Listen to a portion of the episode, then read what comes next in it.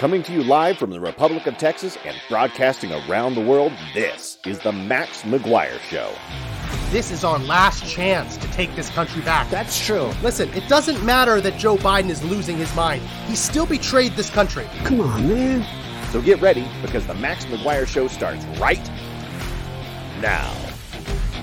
Welcome back to another edition of the Max McGuire Show.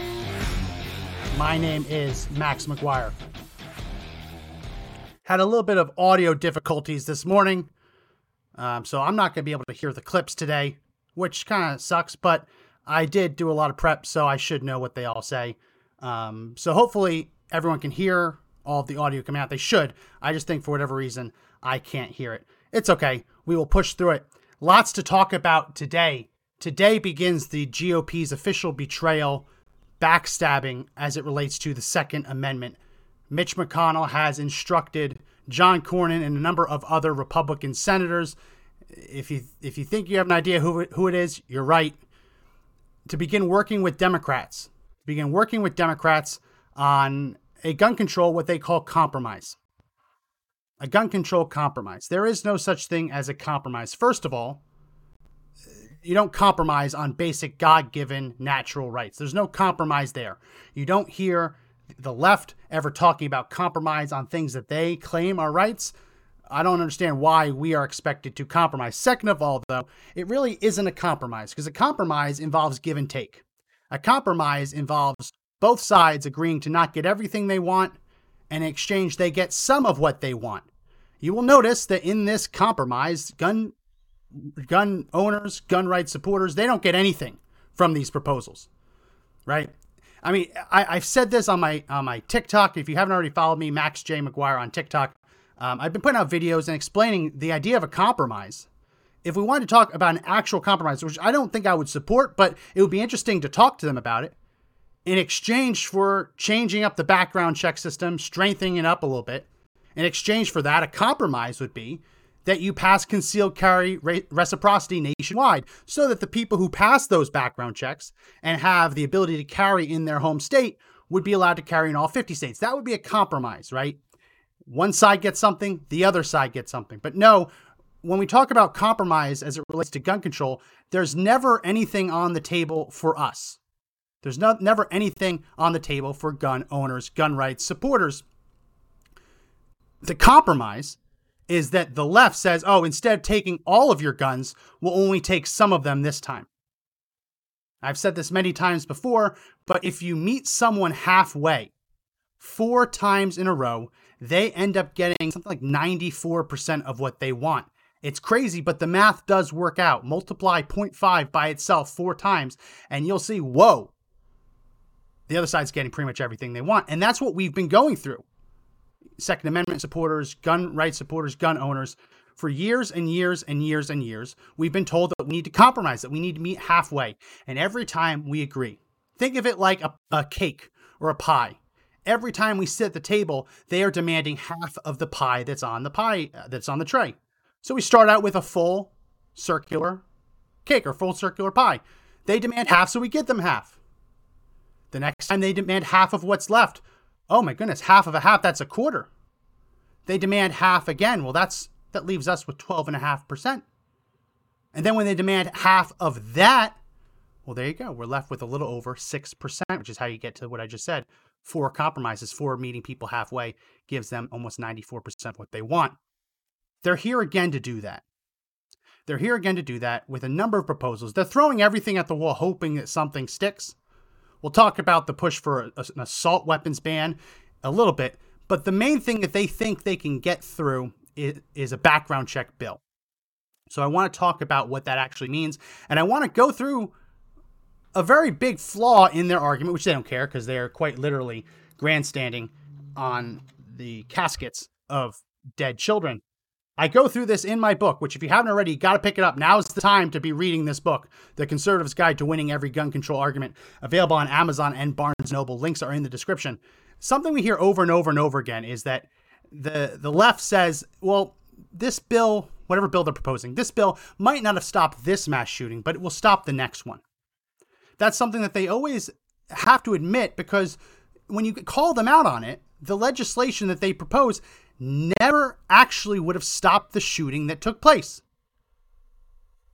You, ever notice that? Never ends up actually stopping the shooting that took place. This is a meme that's going around. Adam Best put it out on Twitter, but lots of people are posting it now, going after the AR 15. And I'm not going to talk too much about the AR 15. I've talked about it at length. If you're a gun rights supporter, you know that the AR 15 is not any more dangerous than any other rifle. I mean, they are terrified of this.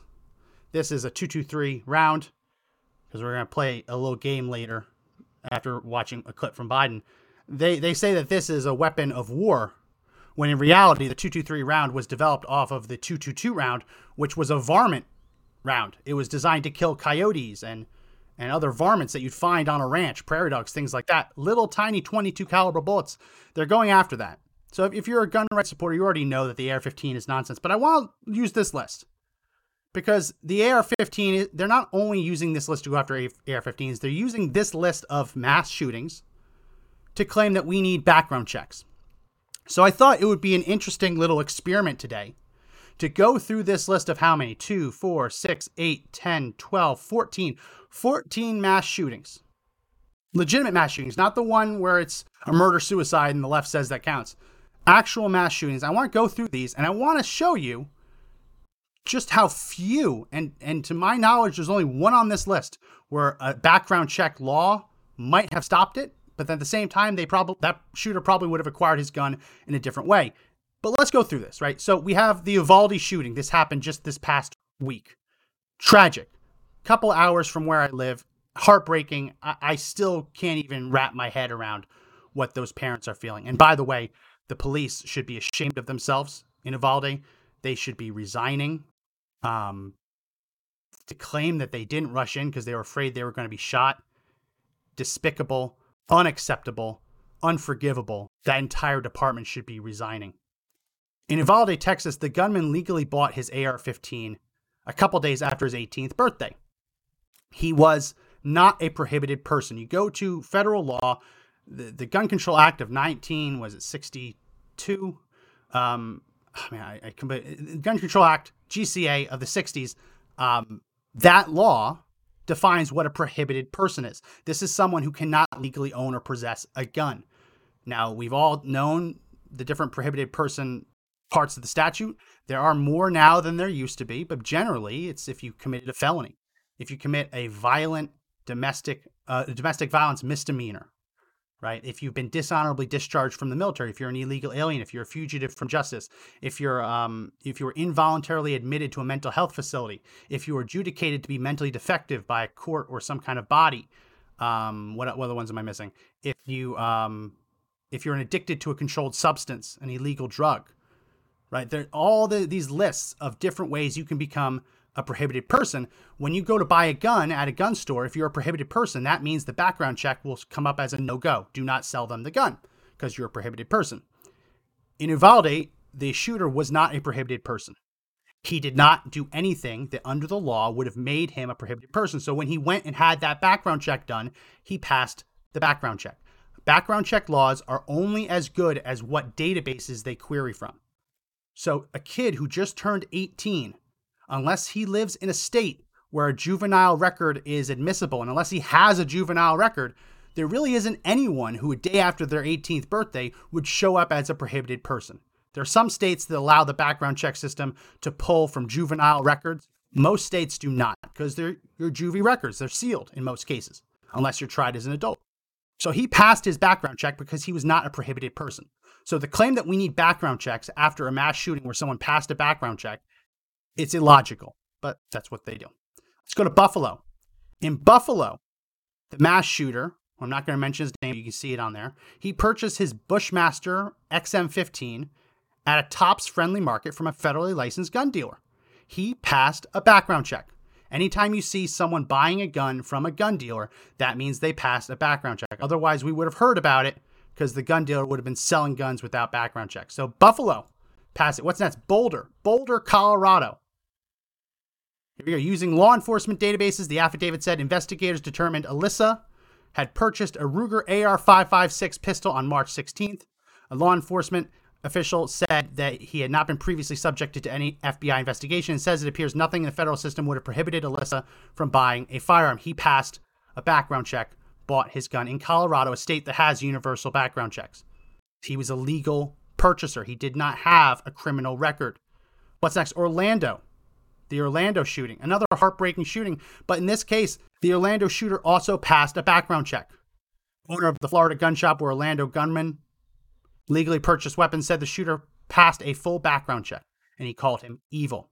So Orlando passed the background check. Parkland, Nikolas, I almost said the name, passed a background check, including a mental health question to get an AR 15 rifle. In Parkland, the shooter passed a federal background check, bought his gun at a licensed firearm dealer. In Vegas, the Vegas shooter bought guns from two different gun shops, and in both cases, he passed a background check.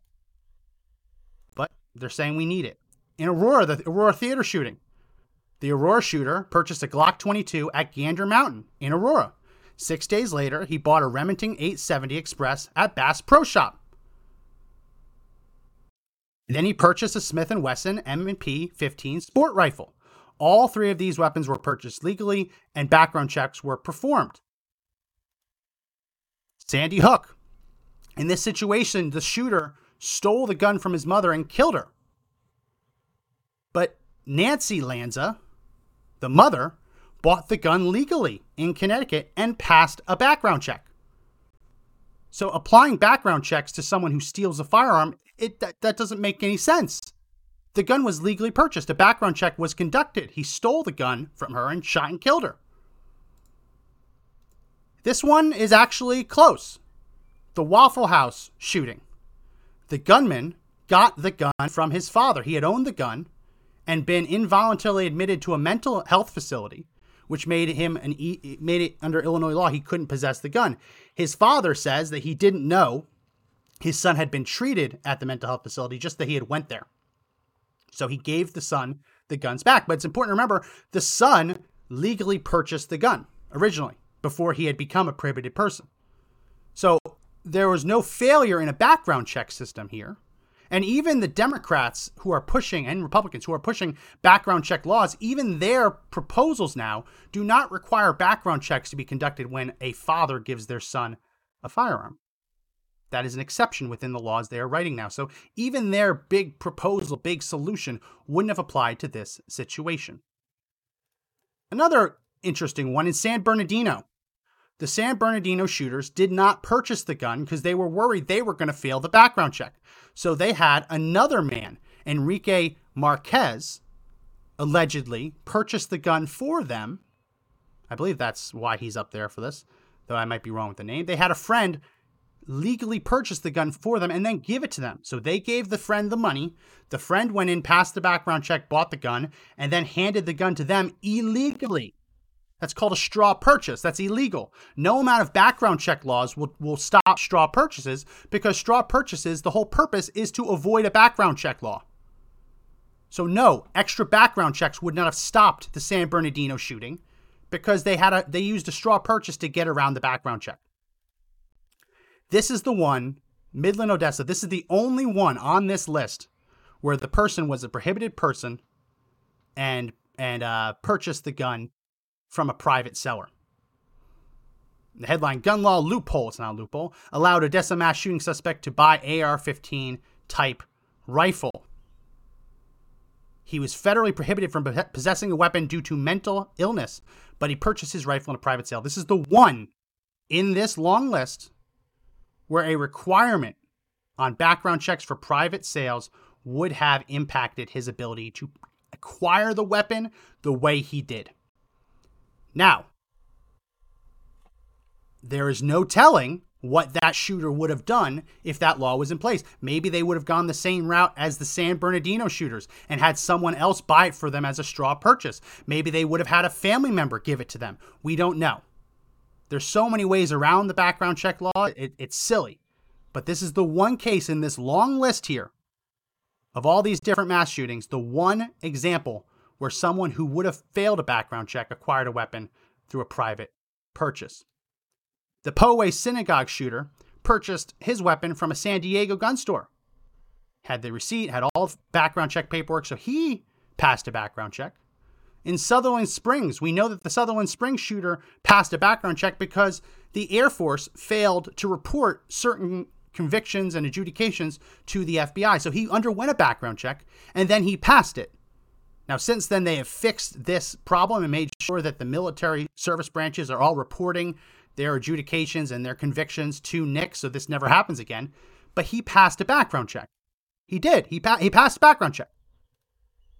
In, Pittsburgh, the Tree of Life Synagogue, the shooter had a carry license and legally owned an AR-15, a Colt AR-15 SP1, and three Glock 357 handguns. That's a lot of 357 handguns. He had passed a back. Not only had he passed a background check, but he had passed a background check to get his carry permit. So a, a background check here would not have done anything. Would not have done anything. So why are they pushing background checks? Why are they pushing changes to the background check system? There's a couple reasons here. One, they are desperate to get universal background checks. They want the federal government to know every time a firearm changes hands between two people. Right now, the background check requires the, the Brady bill requires you to undergo a background check, fill out a 4473 form at a licensed gun deal or a pawn shop. They want to apply that to private sales and private transfers. They want the government to know every time a firearm changes hands. The problem with that is it either creates a registry because all it takes is them just saving that information as it comes across, or it would necessitate the creation of a registry because the only way to enforce a universal background check law with 300 some odd million guns already in civilian hands is to know who already has them. Right? It's easy to enforce a background check law at a gun store because those are newly manufactured guns. There's a paper trail. The manufacturer assigns them a serial number, it then goes to the distributor, it goes to the gun store, and it's sold to the purchaser. All of those processes have forms involved, so you can trace it back. When it turns up at a crime scene, as long as the serial number's there, they can trace the manufacturer and then they follow it to the gun store. With a used gun, it's not that simple. Because if the used gun is older than the universal background check law, there is no way to tell when the transfer happened. Right? In states that do not have background checks on private transfers, there's no way to tell when the transfer occurred. So if, if a used gun turns up at a crime scene, how can the government tell when it was transferred if the state law previously didn't require it? Right. So any old gun, the defense to, a, to an accusation that you didn't have a background check, the defense would be, oh, well, I transferred it before that law went into effect. And as long as the gun is sufficiently old, you can get away with that. So, background check laws would necessitate the creation of a registry, of a universal database of gun owners. Otherwise, there's nothing to check against to ensure the background check act- actually happened. And world history teaches us that whenever countries force their citizens to register their guns, that registry is always used to confiscate them. Just look at what is happening in Canada right now. In Canada, you have to register your handguns, you have to register all guns pretty much, especially semi automatic rifles. You register them. The, gov- the government says, oh, you're allowed to own them. People purchase these rifles legally. And yet now Trudeau is banning those rifles, demanding that their citizens pay them, uh, sell them back to the government, and closing new purchases for handguns. Here's a little clip of this. Let's play cut 17. And now, as we see gun violence continue to rise, and let me know if you can our hear duty this. to keep taking action. Last summer, during the campaign, some politicians said they would make assault style weapons legal again. Not only did we stand up to them, but we promised to go even further to protect our communities. We proposed to invest to help provinces and territories put restrictions on handguns within their jurisdictions. However, in our discussions with law enforcement, advocates, and experts, it became apparent that we needed a different solution. So we decided to take a new route, something that would tackle this issue at a national level. And so today, we're moving forward. We're introducing legislation to implement a national freeze on handgun ownership. What this means is that it will no longer be possible to buy, sell, transfer, or import handguns anywhere in Canada. In other words, we're capping the market for handguns. So that is, uh, to borrow a line from Star Wars, that is how liberty dies with thunderous applause in in Canada. Sorry about that. In Canada, they are now um, in Canada. They will now push through this new gun control because of a shooting in the United States. Semi-automatic rifles, what they call assault weapons, they're gone. You have to sell them back. Handguns, they're closing the registry, so it's only a matter of time before they force handgun owners to sell them back. The only way they're allowed to enforce a mandatory buyback is because everyone who owns them is already registered. They know who they are. They know the names, they know their addresses, they know what guns they own.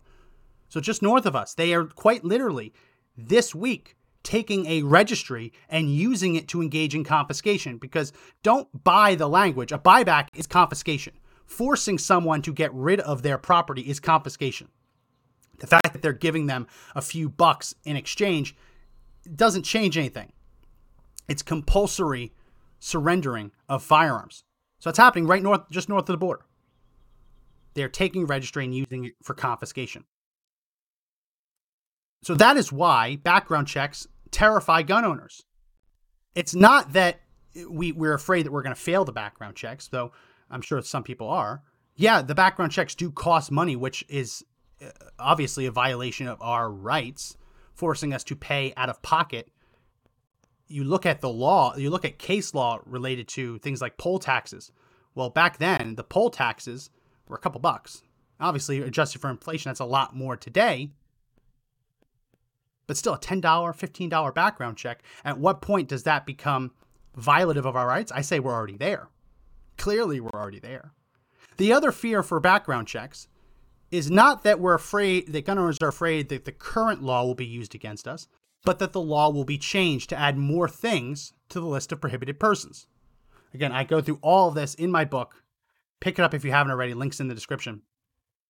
So th- there's lots of Democrats talking about adding to the list of things that would make you a prohibited person.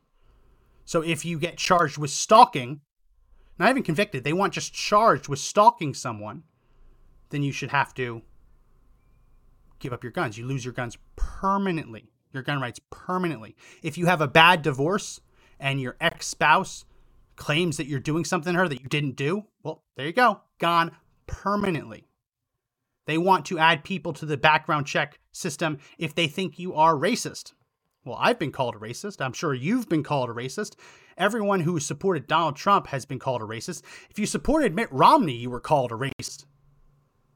Remember, Biden just gave that speech, Ultra MAGA. In Congress, they're trying to pass a new bill that would give them extra powers to go against us for things like domestic terrorism. They're trying to expand the list. So they say, oh, you're racist, you can't own guns anymore. What does that mean? What does that mean? You, you look through case law.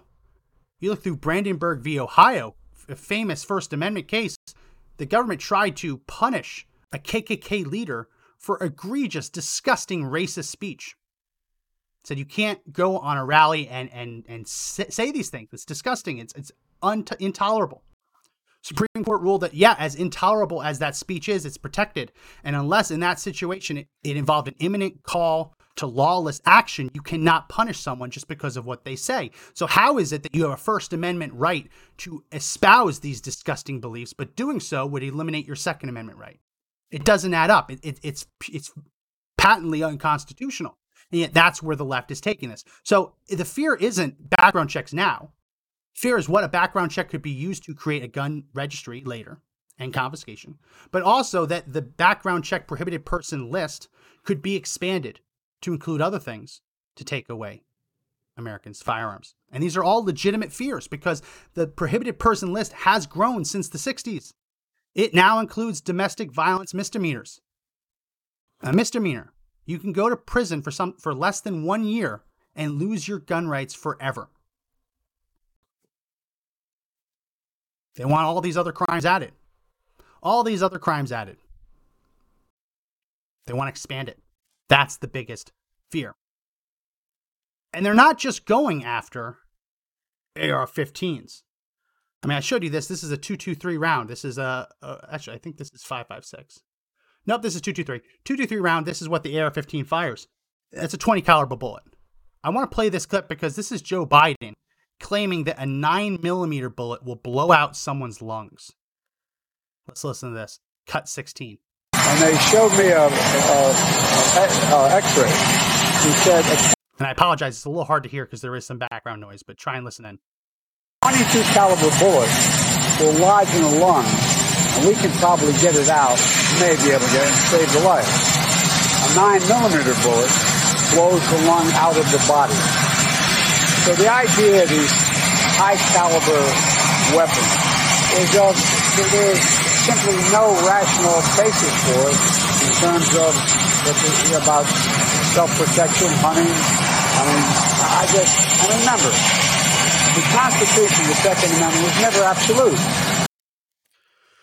Oh, uh, so where do you start? Where do you start? A nine millimeter will not blow out someone's lungs. This is a nine millimeter. Nine millimeter bullet. I actually had to dig for this. I don't shoot nine millimeters as much. Um, nine millimeter bullet. This would not blow out someone's lungs. I mean, I guess technically it maybe could, but the idea of this hitting someone and blowing a huge hole out the back isn't going to happen. It just isn't going to happen in a nine millimeter. I wanted to just show you what it would take though, because if they're willing to go after this nine millimeter and they're willing to go after this 223, I don't want them to know about the bigger rounds. But let's let's go through it. So if a nine millimeter, well, what about a 7.62 Tokarev? This shoots a little bit faster. It wouldn't blow a hole in, in through your lungs. It wouldn't blow your lungs out your back. What about a 45 ACP? Just for comparison, here's the 9 millimeter. Here's the 45 ACP. No, a 45 ACP would not blow a hole out your back because 45 ACP, unless they're supercharged with extra powder, are subsonic rounds. They don't actually move that fast. Well, they move fast. They're still gunshot, but it's it's most of them are sub- subsonic. So a 45 wouldn't blow a hole in your back. Let's keep going though. What about this? 762 by 39 is for an AK-47. Would this blow a hole in your back? Blow your lungs right out your body? Probably not. It would do a ton of damage, but it probably wouldn't do the damage that Joe Biden just described. Remember, he said this would do it. And I'm telling you, this rifle round wouldn't even do it. Let's keep going up, though. We're, we're going to get up to some rounds that actually might do that. This is a 308. 308, probably, I would say probably not, though it is possible. It's just, it's basically a 7.62 round with a little more oomph behind it. How about this one? 762 by 54R. This is what the Russians used in World War II. Uh, probably not. Probably not. I mean, maybe. Again, it's the same size bullet as as uh, the other uh, 308 caliber bullets, 762 bullets. I don't think so. Maybe. What about this one? This is a this is an en bloc of 30 six. Now this has a lot more power. This might the right bullet might do that. The right bullet might blow out your lung, shoot, blow out a hole. But I don't think so. Maybe, probably not. Then we get to this 50 Beowulf. 50 Beowulf. Would this blow a hole in your lungs? Yes, this would. If this hit you, your lungs are going out your body. Yeah, th- this would do what Joe Biden described. What, all, what, what else would do what Joe Biden described? This 50 BMG. Yes, this will blow a hole right through your lungs. Absolutely. This is actually just a dummy round. But yeah, this would do it. I wish I had a 50 BMG. I don't have anywhere to shoot it. So just for comparison, of the bullets that I have, these are the two that would blow a hole through your body and send your lungs outside your back. Just for comparison, Joe Biden says this will do what this does. He thinks that the 9 millimeter will hurt you in a way that a 50 BMG would. This is the fear mongering. Because if he can get them to ban this, then they'll ban everything else I just showed you. it, it, it's not stupid. People saw that and like, oh, he's so stupid. He thinks a nine millimeter can do that. No, they are trying to fearmonger and make you afraid of this, this nine millimeter bullet. They already did it for this. This is a 223. Look, look how small. It's a 22 caliber bullet. They've already made people think that this is high powered. Again, just to put it up against a 308, they, they think that this is high powered. They think this is a safe hunting round. This is perfect.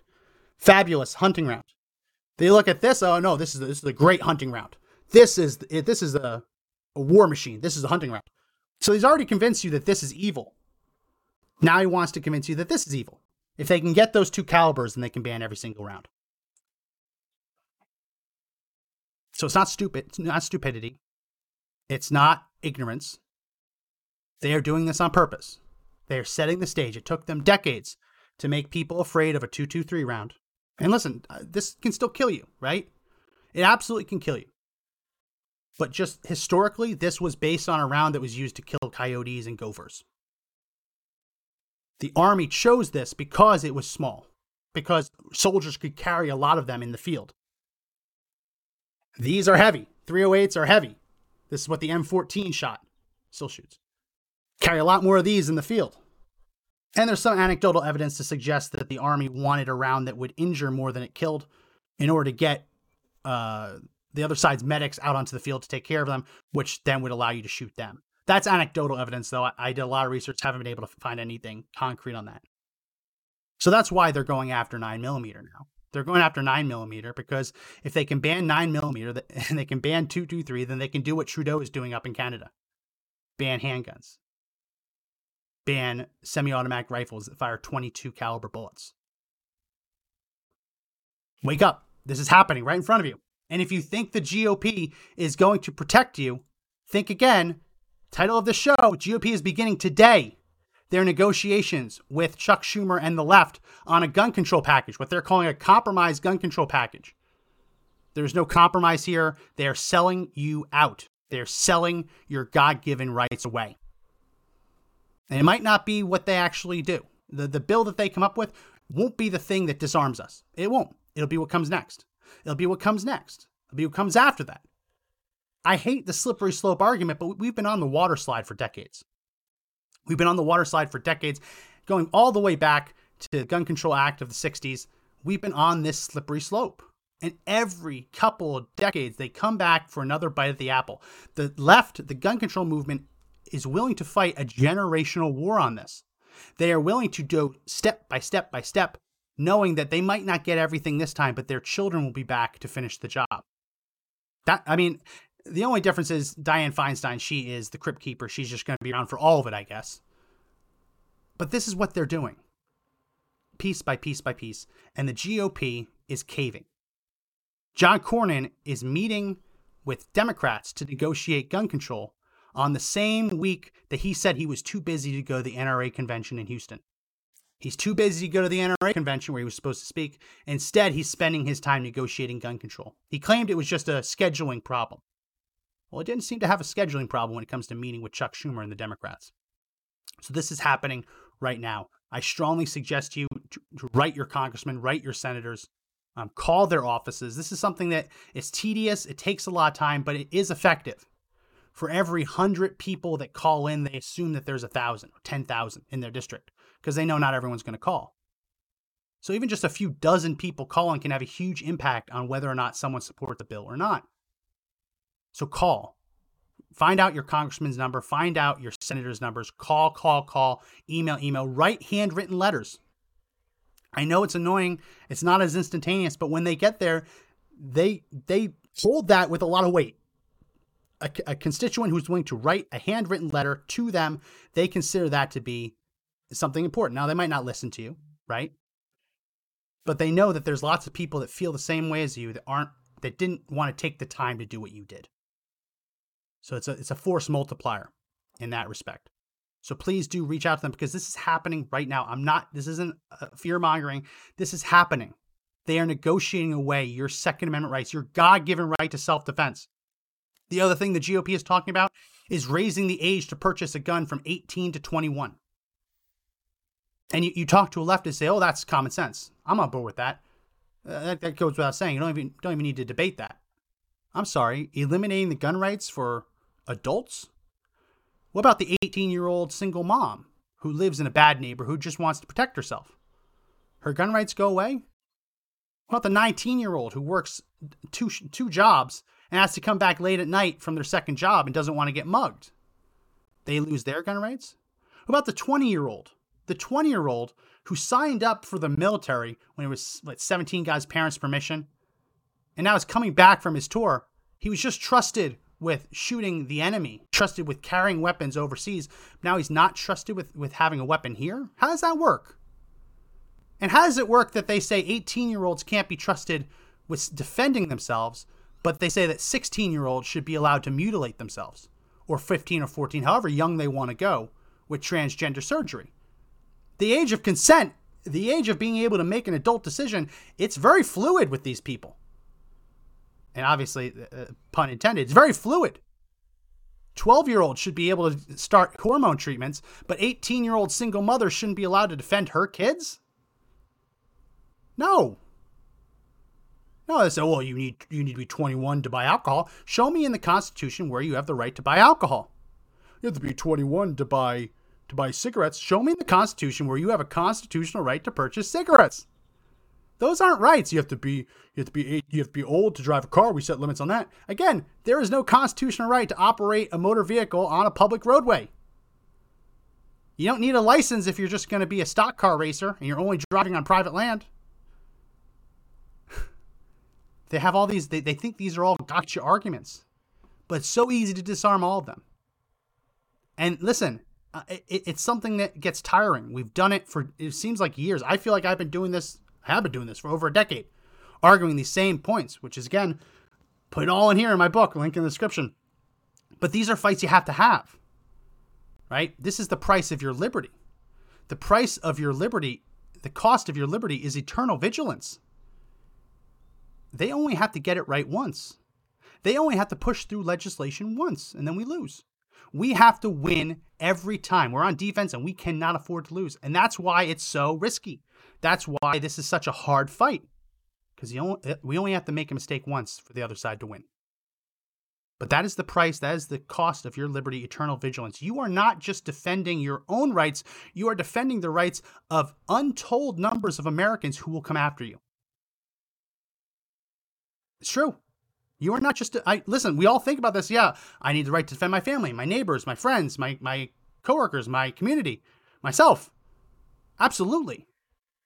But this right, if this right disappears, even if they grandfather you in, they want this right to go away for future generations. They want in the future entire generations of Americans to live and die without ever being able to defend themselves. That's their goal. This experiment, this this very very uh, tenuous experiment with representative government. Lots of people think, oh, well, the United States will always be here. Lots of people say, oh, well, we've survived a couple hundred years. We'll, we'll make it. There's no guarantee. This, this experiment with representative government could fail tomorrow. We don't know. It could fail in 50 years. I mean, look at how long the United States has been around and compare it to other empires, and this is a, a drop in the bucket. It's, it's, like a it's like a second in the whole scheme of cosmic time but they are willing to fight these generational wars. They say, hey, listen, we, we couldn't get them in the 90s. Hey, we tried to do another push in the 2000s, didn't work. Hey, we tried after Sandy Hook in 2012, didn't work. They're now back for another bite at the apple. And if you do not fight back against them, they will get it. They will push something through. The Republicans are already caving. They are already surrendering. They are already meeting with them and trying to come up with a compromise. There is no such thing as a compromise when your God given rights are on the table. You do not compromise on your rights. You do not compromise on your liberties. I'm sorry. It breaks my heart that children were killed in Uvalde, Texas. But let's be honest here. The police were there with ample time to stop most of these killings, and they didn't because they were afraid to get shot. The shooter, we were told he was confronted in front of the school by, by an independent school district police officer. That never happened. He waltzed right in the front door because the front door was lo- unlocked and may have actually even been left open, like propped open. So how about instead of of talking about comp- taking away our gun rights or limiting our liberties, how about we just close the door? How about we lock the door? How about the police officer that was supposed to be out front actually goes out front? Why how about we try that? And yeah, how about we try actually having people, staff, teachers in schools who are trained and willing to have a firearm, not on their body at all times necessarily, but somewhere that's locked up where in a situation like this, they can grab it and they can save lives. Because you know what? I would take I would take a teacher over the Uvalde Police Department any day of the week. Any day of the week. But no, they say that the only solution is to take away your rights, take away my rights.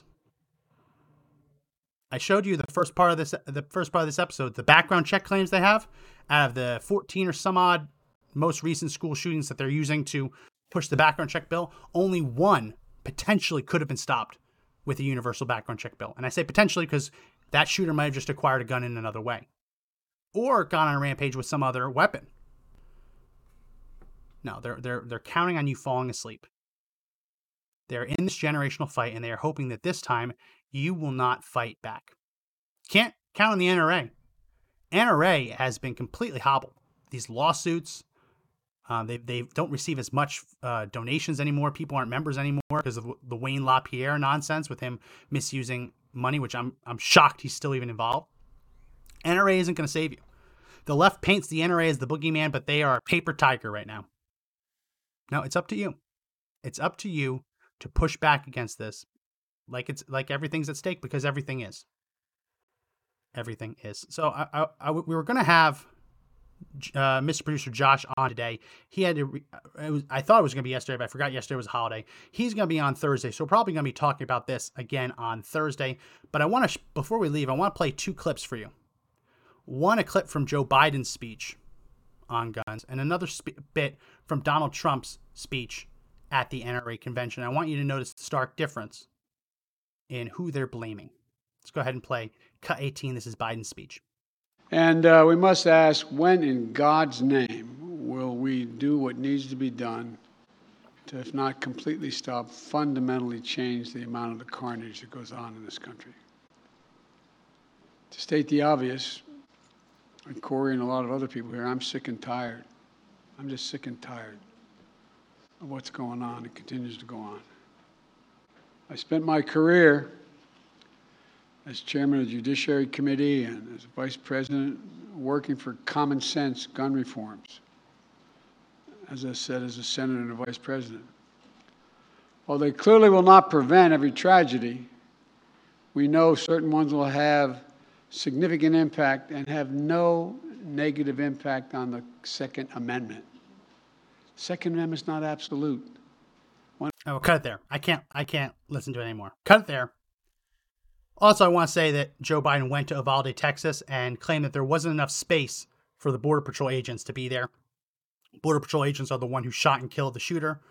So Biden was more than willing to meet with the local police, who did nothing, who showed more aggression towards crying parents than they did towards the shooter. He had all the time, all the space to meet with them, but he couldn't meet with the Border Patrol agents from the tactical group that actually took out the shooter. That was Joe Biden. I want you to notice the difference, though. Here's a bit of Trump's speech talking about what's to blame. Let's play cut 19. Beautiful moment of silence for something that should never have even been thought about, let alone happened. Each precious young soul that was taken is an incomprehensible loss, literally not comprehensible, stolen from us by a malice that no words can describe sickness. The monster who committed this crime is pure evil, pure cruelty, pure hatred, absolute pure hatred. And while those he slaughtered are now with God in heaven, he will be eternally damned to burn in the fires of hell. Notice the difference. Notice the difference between Joe Biden saying enough is enough. We have to take on the gun lobby, take on this and Donald Trump calling it as it is, saying that the shooter's shooter's burning in hell. Putting the blame on the shooter, not the blame on conservatives or the gun lobby, but putting the blame on the person responsible, this shooter. Also, I need to I need to research this more. I saw a quote from the shooter, the Uvalde shooter's mother, saying that he had his reasons. That might be the most disgusting quote I've ever heard following a school shooting or mass shooting. Now, I hope that she didn't insinuate what it seems like she was insinuating, justifying what he did. But I saw that over the weekend, and I, I had to I assumed that it was misquoted, but no, the mother actually said that he had his reasons, which is, uh, I, I don't even know what to say to that. But that's what she did say. And I want to play one more thing. I mean, just notice the, the stark difference between Joe Biden and Donald Trump. One, there's only one president in those two clips. Let's just put it that way. And before we go, one more clip of Joe Biden. This was a, a little bit of a Freudian slip.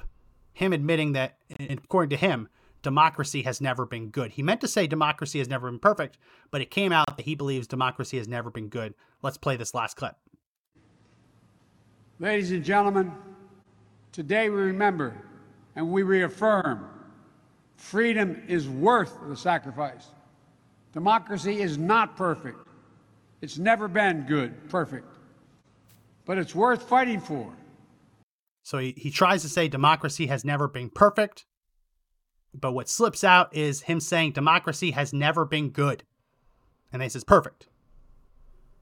That is, listen, he is not hiding his intentions. When when people have what Biden has, mental decline, Alzheimer's, whatever you want to call it, they lose the ability to internally filter what they're saying. They lose the ability to filter and and not say offensive things. We've seen that for years with Biden. He just told you the truth he says America has never been good. Again, I can't. I, there, there. It's hard to find a, a, a bigger difference between Joe Biden and Donald Trump. Just gonna have to wait, I guess. It's 2024. Well, that's gonna be it for this edition of the Max McGuire Show. If you like the show, you want to support the show, buy the book. Again, I, I, I hate bringing it up, but now is the time. I don't like being a salesperson, but now is the time, really. If you want to learn how to defeat all these gun control arguments, my new book, Conservative The Conservative's Guide to Winning Every Gun Control Argument. It's on Amazon, and for everyone who doesn't want to buy off of Amazon, it is on Barnes and Noble. Those links are in the description. Put my my heart and soul into this book, and uh, I think it's going to do a lot of good. It's going to help you out tremendously because all these arguments are the same. They're not making anything up. Nothing's new. They trot out the same talking points every single time there's a mass shooting, and you're seeing it right here. So pick up my book. Link in the description if you want to support me support the show and arm yourself with all the facts and anecdotes you need to win these arguments. That's going to be it for this edition of the Max McGuire Show. If you like the show, also make sure you subscribe on Rumble. It's really easy. There's a little green button. Hit the subscribe button. Also, hit that Rumble button. It's a little plus sign underneath the video. Very important. It helps us reach more people organically.